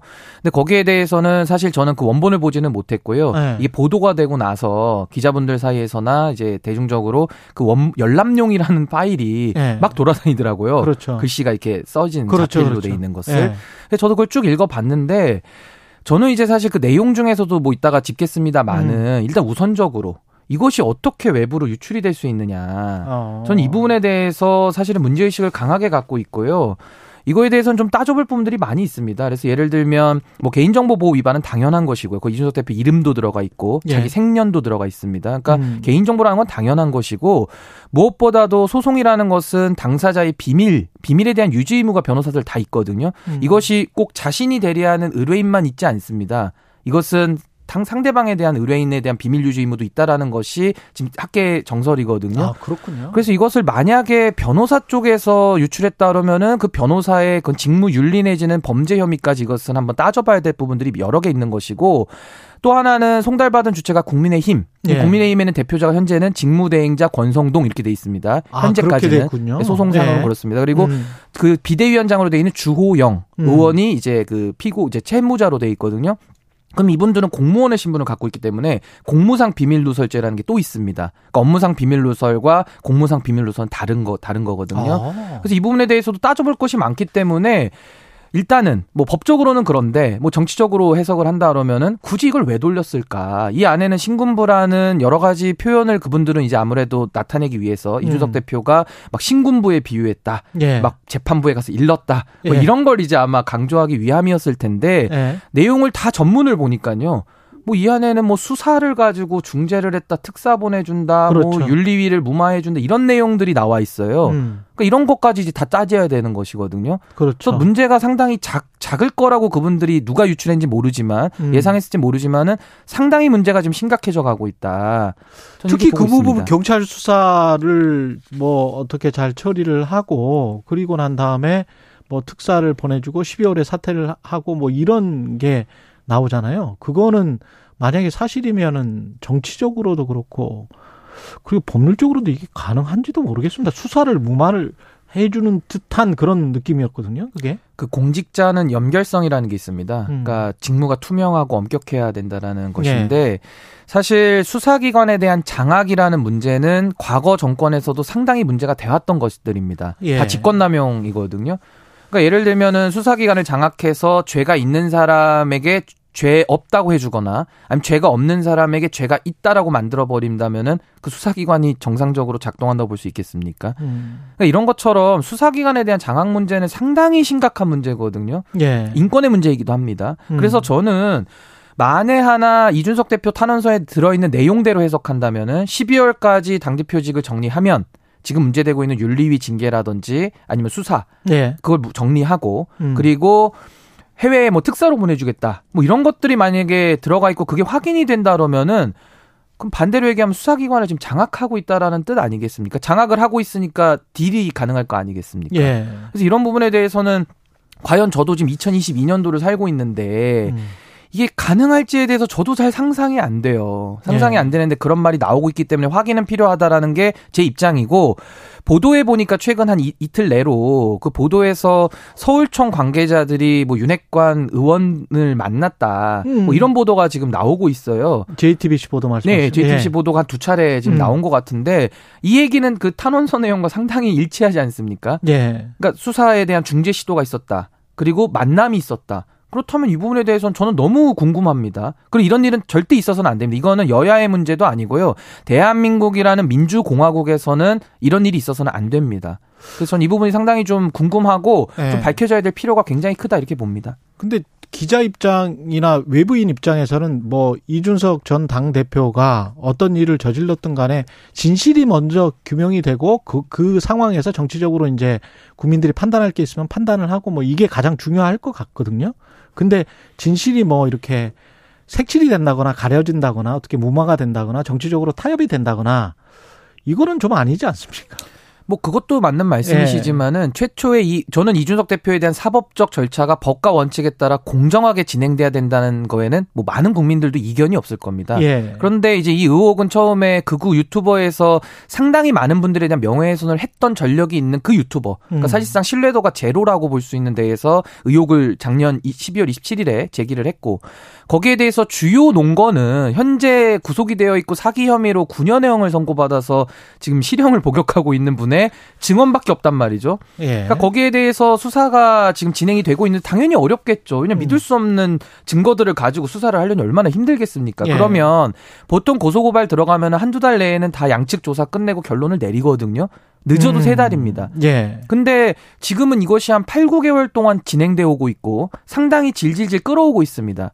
그러면서 서울경찰청은 그 경찰청장께서는 100일 기자회견에서 아 뭐 뇌물죄 검토할 수 있다는 엉뚱한 얘기를 하시고 음. 왜 공무원이 아니었기 때문에 뇌물죄가 적용이 될 수 없거든요. 아, 뇌물죄 얘기도 하신 뇌- 적이 있고 예. 그또 하나는 뭐 극우 유튜버에서는 처벌이 된다고 했는데 왜 처벌 안 시키냐라면서 압박을 하고 그러더니 수사 담당자였던 강총경은 또 전보 조치를 했습니다. 음. 그럼 이렇게 되면 누가 수사 결과를 또 신뢰하겠습니까? 저는 그게 또 안타까운 거예요. 예. 이준석 대표도 어쨌든 간에 가부 간의 결정은 받아야 되는 입장인데 그렇죠. 또 수 사기관 자체가 이렇게 또 지금 윤핵관과의 만남까지 얘기가 나와버리면은 음. 전 이거 상당히 좀 문제가 크다고 보고 또 개인적으로는 이준석 대표 개인의 문제라기보다는 누구도 그 자리에 갈 수 있습니다. 예를 들면 3인 성호라 그래서 세 사람이 모여서 호랑이 있다 그러면 호랑이 있다라는 것은 아니잖아요. 예. 그러니까 3인 성호 문제가 있는데 누가 그 자리에 가더라도 이런 모함을 받을 수 있다라고 하면 이게 상당히 심각한 문제입니다. 그렇군요. 그 국민의힘은 열람 자료를 유출한 사람을 발본색원하겠다 이렇게 이야기를 했고 변호사님은 어느 쪽에서 유출이 됐는지를 잘 모르겠다라고 아까 말씀을 하셨는데 지금 상황을 보면 이준석 당 대표 측에서 유출했을 가능성도 그러면 있습니까? 이거 상식적으로 보시면 돼요. 예. 처음에 이거 문제 제기한 부분들 보면 예. 이준석 대표가 신군부에 비유했다 하면서 막 소리 질렀거든요. 아 언론 예, 보도가 보도 나오고 나서 반응을 보시면 첫첫첫 반응이 프레임이 그거 아닙니까? 폭로 프레임. 음. 그리고 신군부에 어떻게 감히 절대자 얘기를 하면서 과거 신군부에 지금 정부를 비유할 수 있느냐 어. 이러면서 격앙돼서 막 때렸거든요. 예. 그러니까 이 대표가 막 가가지고 뒤늦게 열람용 막 그 컴퓨터로 발견해가지고 음. 열람용이라는 걸 또 막 밝혀내고 이런 거 아니겠습니까? 예. 그러면 여기서 볼 수 있는 건 이겁니다. 이준석 대표 개인은 이걸 누출할 이유가 없죠. 누출할 건 본인이 그냥 올리면 되죠. 페이스북에. 그러네. 그렇죠. 그리고 이준석 대표 대리인 측은 이거는 당사자기 때문에 예. 더 강한 비밀 유지 의무가 있어서 이거를 유출할 실익이 없습니다. 아까 말씀하신 네, 예. 같은 같은 맥락. 그리고 재판부도 이것을 유출을 할 수가 없고요. 만약 재판부가 유출했다면 이거는 정말 정말 나라가 뒤집어질 일이기 때문에 감히 상상할 수가 없고 아. 그럼 마지막 한 군데 이제 의심이 남은 곳은 채무자, 국민의힘과 주호영 음. 채무자 그리고 그분들의 대리인 거기까지만 이제 이게 접근이 가능한 거거든요. 예. 그럼 그 두 분도 입장을 밝히셔야 됩니다. 아니면 안 했다. 했으면 했다. 어. 밝히면 될 일입니다. 근데 뭐 지금까지는 입장 나온 게 저는 밝혀야 못 된다. 봤고요. 예. 이준석 대표 측은 안 했다. 그 대리인은 안 나갔다. 이렇게 입장을 밝히고 있어요. 음. 그럼 한쪽 입장만 들어보면 될 일입니다. 지금 이게 그 사건이 발단이 된 게 가세연에서 그 검찰 수사 자료 가지고 이렇게 이야기를 하면서 이렇게 쭉 해- 했었거든요. 근데 기자들도 사실 검찰 수사 자료를 이렇게 확보하기가 상당히 힘든데 그게 어떻게 딱 그 부분이 그렇게 들어가서 이렇게 쭉 흘러갔는지 이것 들도 어떻게 보면 이제 정치적으로 해석하는 분들이 있는데 어떻게 보십니까? 사실 그 박근혜 대통령 때도 뭐 십상시 문건 얘기 나왔잖아요. 예. 그때도 박근혜 대통령께서 유출 책임자 문책해라. 음. 바로 색출해라. 이렇게 나왔거든요. 예. 이게 당연한 겁니다. 왜냐하면 공적 기록이기 때문에 공적 기록이 밖으로 나갔다. 굉장히 중차대한 문제 아니겠습니까? 그리고 특히 이거 수사 자료입니다. 수사 자료는 더 보완이 필요한 자료인 것인데 여기에 대해서도 작년 12월 27일에 제가 이제 봤던 그 방송의 유튜브 방송에 의하면은 이렇게 수사 기록 1000페이지를 쌓아놓고 얘기를 합니다. 그 다시 한번 돌려보십시오. 그러면서 아. 수사 기록을 근거로 해서 이러이러한 혐의가 있고 이런 접대를 받았고 뭐 블라블라 얘기가 나오거든요. 통째로 나가기는 아니 정말 그 영상이 나와 있습니다. 어. 보십시오. 12월 27일에 작년 거. 예. 그런데 이걸 보면요. 그때 그래서 대전지검에서 유출한 거 아니냐라는 의혹이 나왔어요. 음. 그때 대전지검에서는 우리가 유출한 거 아니다라고 확인을 했어요. 예. 근데 전 그것도 의아한 게 아니 가로세로 연구소에서 쌓아놓은 기록을 자신들이 거- 대전지검 사람들이 보지도 않고 우리 거랑 다르다라는 얘기를 어떻게 합니까? 저는 그게 좀 의아합니다. 그냥 덮어놓고 부인만 하면 됩니까? 그러네. 그래서 저는 그게 의아하고 그렇다 그러면 대전지검 내지는 아니면 그때 당시 김성진이라는 사람을 대리했더니 김성진 씨는 구속돼 있기 때문에 유출시킬 수가 없어요. 그렇죠. 그렇죠. 그럼 대리인이 그때 당시 변호인이 있었을 테니까 예. 그 변호인 쪽에서 나갔다가 둘 중에 하나거든요. 거의 그 검찰- 치킨 게임입니다. 둘 중에. 하나예요. 검찰이나 법률 대리. 근데 검찰 말도 저는 믿기가 어려운 것이 그 네. 기록을 보지도 않고 자기네 거랑 다르다라는 해명은 너무 궁색하다. 그 얘기고 만약에 대전지검 말을 제가 백보 양보해서 믿어준다 하더라도 그러면 그 변호인 측에서 센 거거든요. 그럼 그 변호인은 엄청난 책임을 이건 져야 되는 겁니다. 왜? 수사. 기록이고 예. 그 안에 있는 개인 정보는 무수히 많을 것이고요. 뭐 그렇죠. 변호사 비밀 유지 의무부터 해서 업무상 공- 비밀 누설 그래요. 모든 게 다 걸립니다. 그래서 저는 이 부분에 대해서는 아직 누구를 의심하기는 어렵고요. 대전지검 아니면은 그 의뢰인, 그 김성진 씨라는 그분의 변호인 누구신지는 모르지만 음. 그둘 중에 하나를 확인해 보면 될 일이거든요.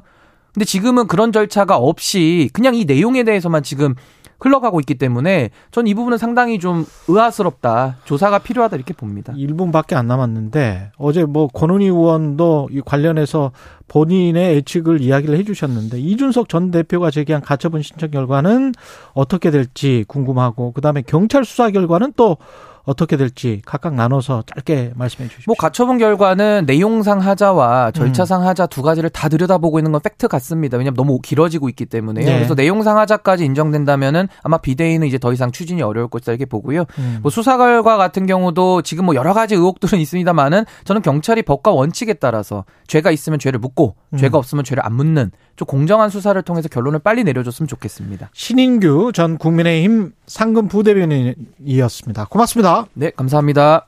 네, KBS 일라디오 최경련의 최강사 2부는 여기까지고요.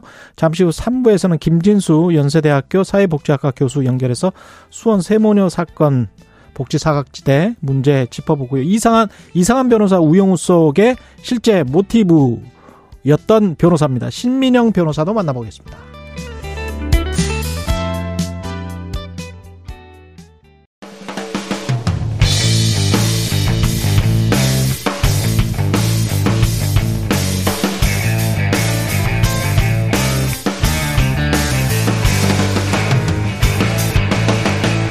최경영의 최강 시사.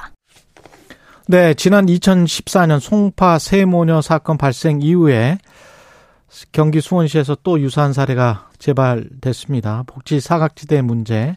정부는 이번 사건을 계기로 복지 사각지대를 발굴, 지원 체계를 점검하고 보완해 나갈 것이다. 이렇게 말을 했습니다. 어떤 대책이 필요한지 연세대학교 사회복지학과 김진수 교수 연결돼 있습니다. 안녕하세요. 예, 안녕하세요. 예, 이게 지금 비슷한 사건이 또 8년 만에 일어나고 정부는 뭐 어떻게 어떻게 할 것이다라고 이야기는 했는데 참 답답하네요. 상황 자체가. 이 어떻게 생각하십니까? 뭐 전공하는 사람이야 뭐 오죽하겠습니까? 이 빈곤과 죽음을 그냥 직접적으로 연결하는 것이 잊어버릴만 하면 자꾸 나타나는 연속적인 문제인데 예. 정말 속상하기도 하지만 정말 우리가 선진국 대열에 들어섰다고 할 수 있겠는가 하는 사실 그런 생각들이 참 많이 듭니다. 그 극단적으로 생계 때문에 선진국에서 이렇게 목숨을 끊고 이런 게 그 선진국이라고 할 수 있습니까? 근데 그 굉장히 부끄러운 얘기죠. 예. 예. 그 이게 지금 저 시스템이 어떤 시스템에 문제가 있었던 겁니까? 이번 같은 경우는? 어, 제가 보기에는 너무 이것이 행정적으로 뭐 이분이 발굴이 안 됐다 뭐 이런 얘기로만 자꾸 하는데 예. 제가 보기에는 상당 부분 접근을 했어요. 그래도 그 건강보험료를 연체했다든지 이런 것 때문에 그래도 어렵게 어렵게 찾아 나갔는데 음. 그분이 이제 뭐 이사를 해서 주소지가 불명이다 뭐 이런 얘기들은 아마 불가항력적인 부분들이 있습니다. 그러니까 이거를 행정적으로 처리를 해서 해결해야 된다라고 하는 거는 실제로는 또 이런 사건에 대한 문제를 해결할 수 있을 것으로 보여지진 않아요. 음. 이게 또 안타까운 얘기죠. 그러니까 이게 그 유추해 보면 뭐 불분명하긴 하지만은 개인적인 빚 때문에 뭐 이사를 하고도 혹시 예? 주소지를 정확하게 옮기지 그렇죠. 예. 않고 그렇게 되면 이제 행정력을 동원해서도 이렇게 파악하기가 힘들잖아요. 그렇습니다. 예. 맞습니다. 이, 이거 너무 자연스러운 얘기거든요. 예. 근데 이거 자꾸 행정으로만 해야 된다 이렇게 얘기하는 것 자체가 예. 앞으로 이거는 또 이런 일이 있을 거야라는 얘기를 아주 예견한다고 볼 수가 있는데 음. 조금 우리가 생각을 해보면 이렇습니다. 이 문제는 이분들이 그러니까 우리가 그 자살로 끌어가는 거는 아예 처음부터 빈곤인 사람들의 문제보다는 빈곤으로 추락하는 사람들이 사실은 문제거든요. 그렇죠. 그렇죠. 예, 뭐 송파 세모자 상- 사건도 그랬고 이번 것도 그렇고 그 2020년까지 그 아들이 어렵지만 그 그 저 생계가 할 수 있는 그런 생활 능력이 있는 아들인데 희소병으로 죽었고 그 같은 해 2020년에 그 아버지 그러니까 그 음. 남편이죠 그분도 돌아가시면서 이제 빚을 남겼으니까 예. 2020년 전까지는 열심히 어렵지만 살아왔던 사람인데 이분이 이제 그때부터 2020년서부터 빈곤으로 막 추락하는 단계거든요. 그렇습니다. 예. 그런 분들이 가장 힘들어하는 게 이게 빈곤으로의 두려움, 그 다음에 이제 질병들이 있으니까 그런 거에 고통, 이제 절망감이 오는 건데 이분들은 실제로 빈곤이다 나 우리 저희 기초보장 좀 해주십시오 했을 때 신청해도 안될수 있었을 거고 평생 동안 그런 걸 모르니까 신청하는 방법이나 이런 것도 굉장히 낯섰을 수 있었고 이런 제도적인 시스템에 문제가 있었다고 먼저 봐야 될 것 같아요. 그렇게 생각을 해보면 채권자 추심이나 이런 것들도 법률적으로 어떻게 막고 할 수 있는 게 채무 구조 조정을 아, 하면서 개인 파산을 하든 뭘 하면서도 기초생활 수급을 유지할 수 있는 어떤 이런 방법 여- 금융 쪽이랑 좀 연계할 수 있는 그런 방법은 없을까요? 아니 굉장히 좋으신 그 얘기인데 예. 우리가 지금 그 국민 기초 생활 보장 제도는 굉장히 소극적이에요. 어떤 거냐? 어, 빈곤으로 추락하는 과정에서는 우리는 개입할 수가 없어. 우리는 기다리고 있다가 빈곤으로 들어오면 그때부터 우리는 작동을 하는 거야. 굉장히 이게 소극적인 거죠. 그렇죠. 그러니까 그렇죠. 빈곤으로 예방하는 기능은 우리는 할 수 없어라고 얘기하는 게 선진국하고 우리의 차이입니다. 음. 또 하나는 우리는 빈곤으로까지 와야지만 해결해줘. 근데 그 빈곤이라는 기준이 우리나라에서 생계급여를 받으려고 하면 그 전체 소득의 중위소 가운데 우리가 메디안이라고 하죠. 그렇죠. 거기에 30% 미만이어야지 생계급여를 받게 되거든요. 30% 미만. 예. 그 200만 원이면은 60만 원 미만. 그렇죠. 이 미디안이 그러니까 200만 원이면 예. 그렇게 되는 거다 보니까 그 대상자가 굉장히 좁습니다. 아주 엄격한 거죠. 진짜 좁네. 예. 예. 거기다가 그거를 담당 공무원들이 아 이런 경우에는 이- 너무 위험하니까 지금 조금 이 사람을 당분간이라도 이 급여 대상자에 넣어야겠다. 이게 안 됩니다. 법적으로. 그건 법 위반이 되니까 음. 재량권이 없어요. 예. 그러다 보니까 범위는 좁지 그다음에 어 수동적으로 그 범위 안에 들어와야 되지. 그러니까 우리나라에만 있는 차상위 계층이라는 것도 생기기도 하고 음. 그러니까 이거는 행정적인 문제라기보다는 좀 더 근본적인 문제에서 범위도 좁고 이분들을 해결하려고 하는 법적인 체제가 포괄적이지 못한다는 데 문제가 있는 거죠. 그렇게 그 법적인 체제가 배타적이고 포괄적이지 못하고 좁은 이유 중에 하나는 좀 의심하고 있는 거 아니에요? 그러니까 처음부터 처음부터 뭐 이 기초 생활 수급자들 잠재 대상자들이 속일 수도 있다. 그래서 국가의 돈을 받아갈 수 있다. 이런 이런 생각을 뭐- 가지고 있는 거 아닙니까? 혹시? 그 뭐 그렇게 좀 비판적으로 볼 수도 있지만 예. 우리나라에서 공적 부조 이 대상자를 늘리는 게 그 IMF 오면서 그래도 꽤 늘렸어요. 그 예. 전에는 뭐 1%도 안 됐는데 지금 한 3%가 좀 넘어가는데 아직은 우리가 그런 거에 좀 인색한 거죠.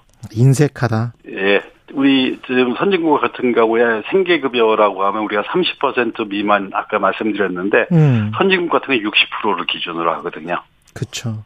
그러니까 숫자가 줄어들 수밖에 없고 이런 사람들을 발굴을 해야지 되는 게 아니라 이 사람들은 그 안에 들어오기 자체도 사실 어려운 거죠. 지난번에 코로나19 관련해서 뭐 실업급여든 뭐든 지급하고 그럴 때도 선진 국가들 미국이나 유럽에 비해서 우리가 참 인색했었잖아요. 네, 그런- 뭐 우리가 아직은 좀 그 그 이제 어려운 사람들 그 약자 취약계층에 대한 그 좀 포용력이 조금은 아직 정책적으로 좀 약한 부분들이 많습니다. 그러니까 어떻게 보면 이럴 수 있죠. 뭐 이 이게 어 우선순위를 보자면 우리가 지금 기초연금이라고 65세 이상 노인분들에 대해서 그 상위 30% 빼고선 뭐 30만 원을 준다 이렇게 하는데 이분들은 그 중에 상당 부분은 어렵긴 하지만 아까 같은 이러한 그 수원 그 세모녀보다는 여유가 있었을 거다라고 아마 우리는 일반적으로 생각할 수 있을 거예요. 그렇다면 우선순위를 어떻게 해야 되지? 그러니까 가장 어려운 취약계층에 좀 더 우선적 배려를 해야 되겠다라고 하는데 이런 정책을 할 때 보면 정치적으로 누가 서- 표를 많이 갖고 있지 이런 생각을 먼저 음. 하다 보니까 지금 얘기한 송파 세모녀나 수원 세모녀보다는 이런 일반적인 노인분들이 훨씬 더 관심의 대상이 되는 거죠. 이 사람들의 숫자가 이런 차상위 계층이든 기초생활수급 대상자든 이 사람들의 숫자가 지금 양극화나 뭐 이런 것들 때문에 늘어나는 겁니까? 어떻게 보세요? 어, 숫자- 당연히 그렇죠. 당연히 그렇고. 숫자는 몇만 명, 몇 백만 명 어떻게 그 나온 게 있습니까? 저희가 어, 우리나라에서 지금 그 기초 수급자들이 한 170만 정도로 이제 보는데 170만. 보통 이거를 본다면 차상위 가층까지 하면 한 120만 정도는 최소한 더 포괄을 해줘야 된다. 그러면 300만 명. 그러면 한 6%, 6%나 5%까지는 올라가야지 그래도 조금 공적 부조라는 게 작동한다고 볼 수 있지 않나 이렇게 생각을 하거든요.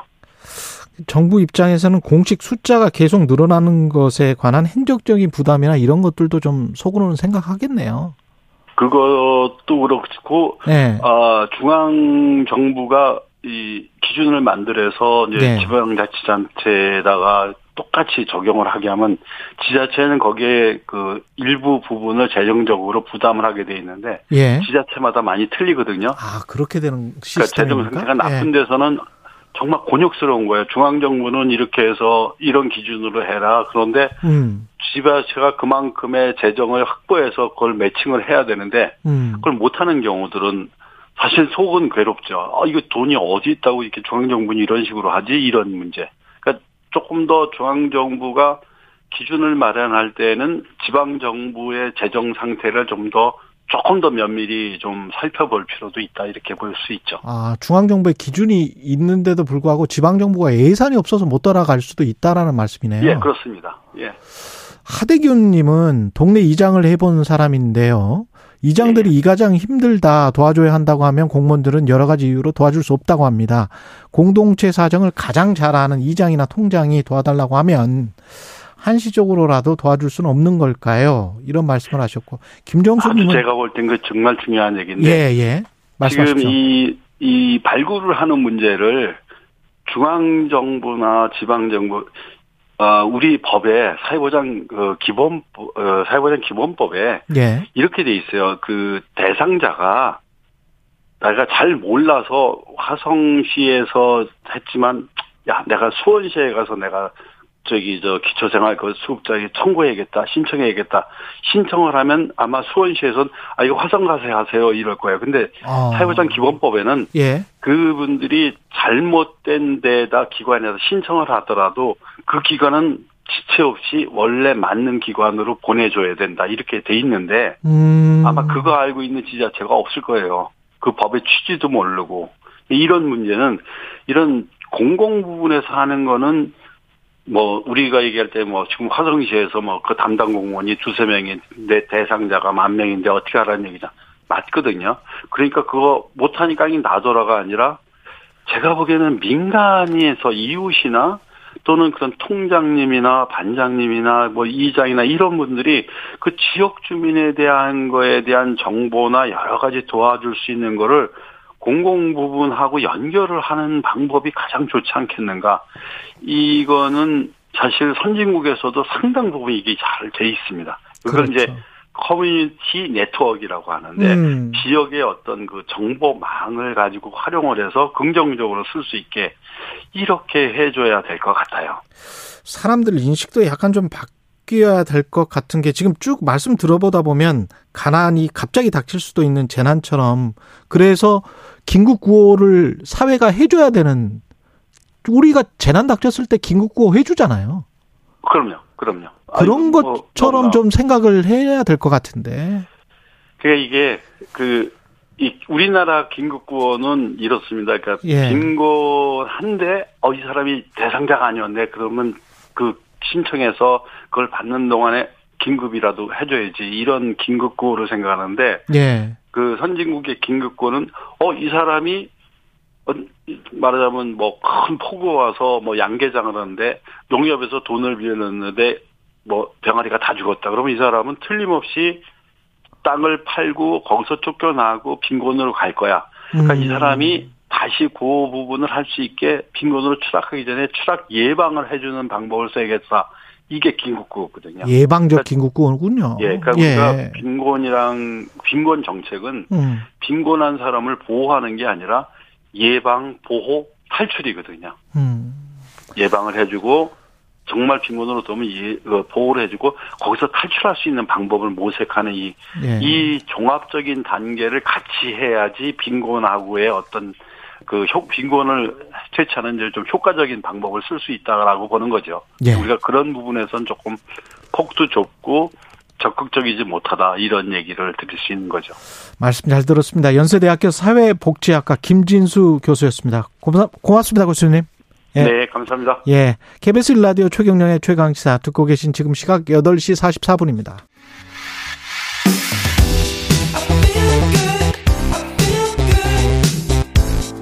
세상에 이익이 되는 방송 최경영의 최강 시사 네, 지난주 큰 사랑을 받으면서 종영한 드라마 이상한 변호사 우영우 우리 사회 여러 생각할 지점들을 남겼는데요. 우리 오늘 최강 시사 드라마 속 여러 사건들을 의 실제 주인공 신민영 변호사 스튜디오에 나와 계십니다. 안녕하십니까? 네, 반갑습니다. 심리영입니다. 예, 변호사님의 사실 책이 드라마의 소재가 됐었던 겁니까? 네, 그렇습니다. 변호사님 책이 왜 나는 그들을, 그들을 변호하는가? 변호하는가? 아 이 책도 덩달아서 좀 팔렸겠습니다. 아, 네. 2016년도에 예. 1쇄를 찍고 이게 다 못 팔렸는데, 아, 1세도 안 팔렸었어요? 네. 2010년에? 2016년에. 16년에? 네, 6년, 거의 6년 동안 소화가 안 됐었는데, 예. 이 방영되면서 이제 나머지 책이 다 팔려가고, 그리고 네. 한달 동안에 4쇄를 더 찍었나, 뭐 그렇습니다. 아, 그렇군요. 예. 뭐, 개인적으로도 굉장히 행복한. 네. 예. 변호사 우영우, 이상한 변호사 우영우를 보면서는 어땠습니까? 그 책에서 말씀하고자 싶었던 것들, 그런 것들이 잘 투영이 됐나요? 어땠나요? 오, 네, 맞습니다. 뭐, 잠시 후에 좀 길게 얘기를 해보고 싶긴 한데, 예. 그러니까 10화 같은 경우에는 지적 장애인을, 10화? 네, 지적 장애를 이용해서 뭐 성을 착취했다 라는 혐의를 받는 그 남성 얘기가 나오잖아요. 그, 그, 그 편, 제, 저도 가장 흥미로웠습니다. 네. 예. 뭐, 그건 같은 경우는 저도 하면서, 뭐, 지적장애인의 이런 성착취 같은 걸 막는 건 당연하지만, 예. 또 한편으로는, 어, 이게 일일이 이, 뭐, 애정관계라든지 아니면 이런 뭐 관계에 그렇죠. 국가가 개입해서 이게 옳은 관계인지 틀린 관계인지 판단하는 게 맞나 이런 고민도 들었었는데, 뭐, 이런 고민들, 그러니까 사건을 하면서 하는 고민들을 드라마에서 좀 잘 살려줘서 저도 굉장히 재밌게 봤었습니다. 근데 그걸 법률적으로 판단을 하는 게 맞습니까?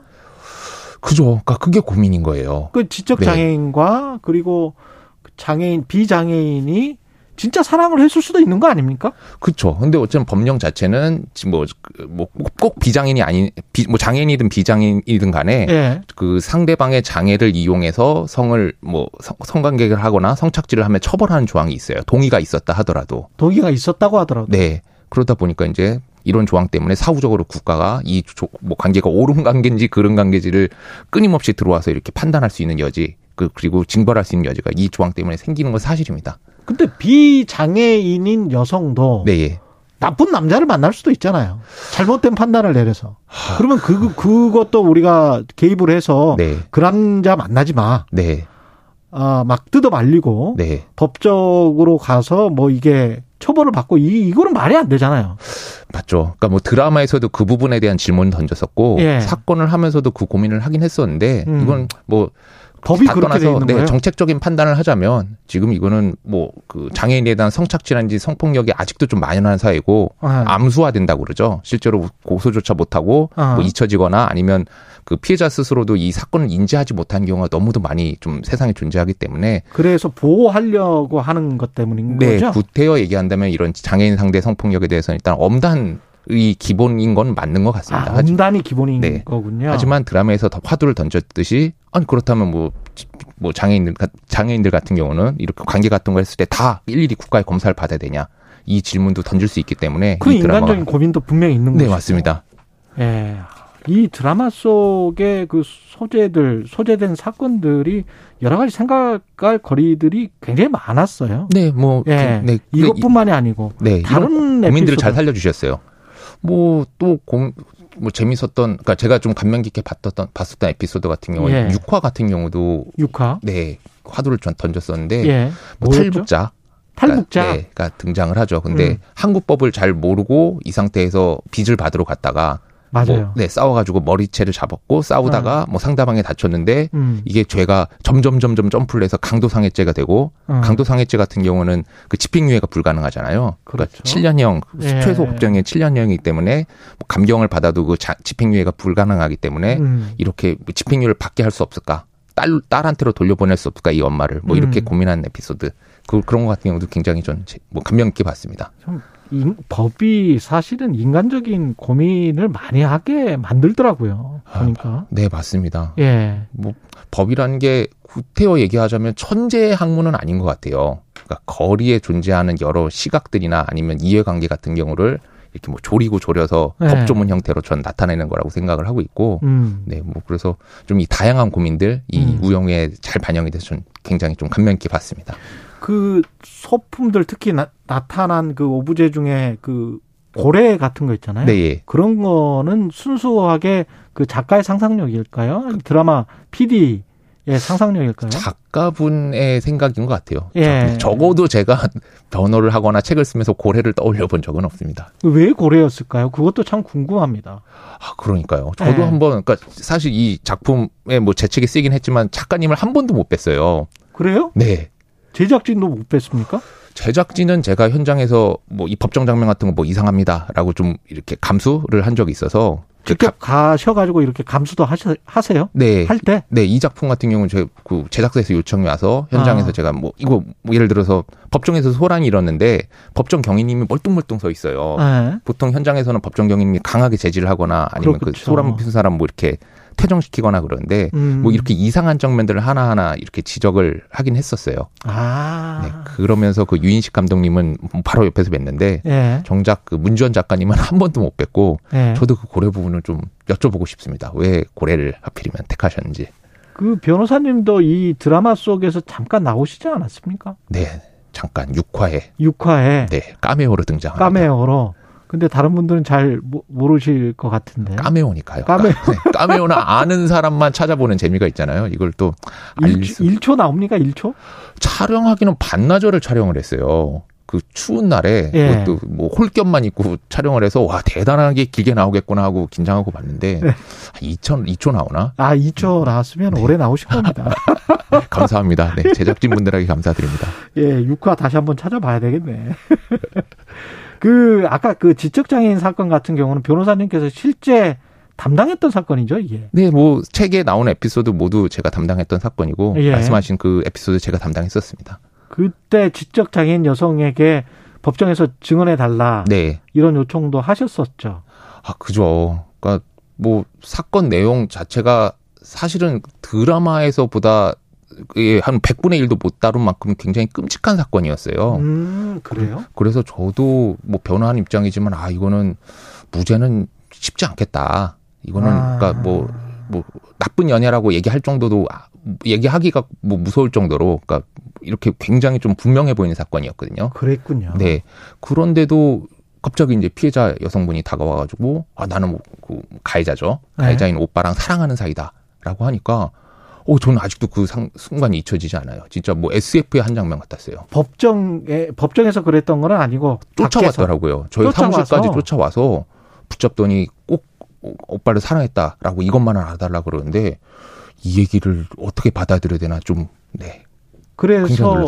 법정에서 피해자 진술을 한 거네요. 네, 그러니까 부를까 말까 고민했었는데 어쨌든 저는 변호인이잖아요. 예. 가해자의 변호인이니까 어 유리한 진술이니까 부르긴 불러야겠다 생각했고 증언 때 올 그러니까 좀 요청해서 뭐 와주십사 했는데 뭐 드라마에 본 것처럼 그거는 뭐 네, 실제랑 비슷했습니다. 그러니까 드라마에서 본 것처럼 재판부의 판단도 똑같았고. 네, 또 똑같았고 그리고 뭐 사랑한다라고 얘기를 하는데 사랑이 뭔지 그리고 그 외에 뭐 그 가해자와 있었던 관계에 음. 대해서 제대로 설명을 못 하시더라고요. 다만 계속 그 가해자가 심어줬는지 어땠는지 모르겠지만 그 가해자를 사랑한다는 얘기만 계속 반복을 했던 그런 기억이 있습니다.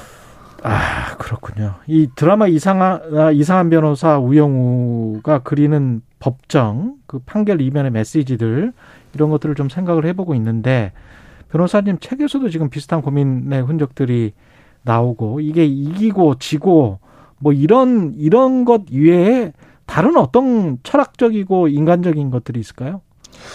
어, 뭐, 그니까, 법, 뭐, 결과만 놓고 보, 보세요, 보통. 예. 그리고 뉴스 같은 거 댓글을 봐도 이제 결과만 놓고, 아유, 뭐, 판사가 잘못했네, 변호사가 잘못했네, 많이들 그러시는데, 음. 말씀하신 것처럼 이 결과를 내기까지 굉장히 여러 요소 같은 거를 고민을 하면서 진행이 됩니다. 음. 그래서 아까 지금 말씀 계속 나눴지만, 그러니까 그 장애인들 같은 경우에 그럼 뭐그 이성관계라든지 이런 거를 어떻게 핵구를 끌어가야 될지, 예. 뭐 이런 철학적인 고민이라든지 아니면 아까 잠깐 말씀드렸지만 뭐 법을 모를 수 있는 사람들한테는 어디까지 그런 법을 적용해야 될지.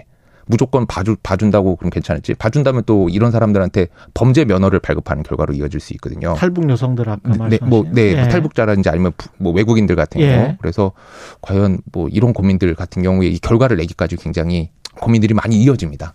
근데 변호사 분들이 이렇게 그 사회적으로 아직은 그래도 뭐 인식이 괜찮은데 네, 예. 그럼에도 불구하고 이제 환타지 같다라고 느끼는 게 네. 정명석 변호사랄지 최소연 변호사랄지 이렇게 좀 따뜻하고 네.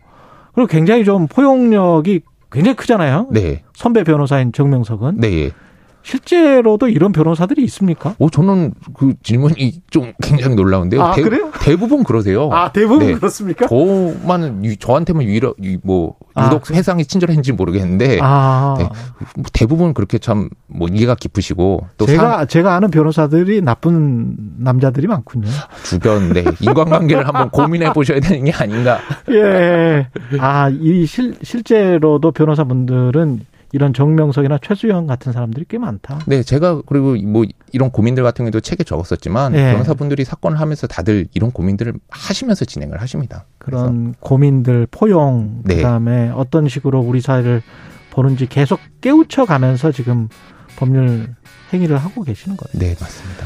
여기까지 듣겠습니다. 드라마 이상한 변호사 우영우 속 에피소드의 주인공 신민영 변호사였습니다. 고맙습니다. 감사합니다.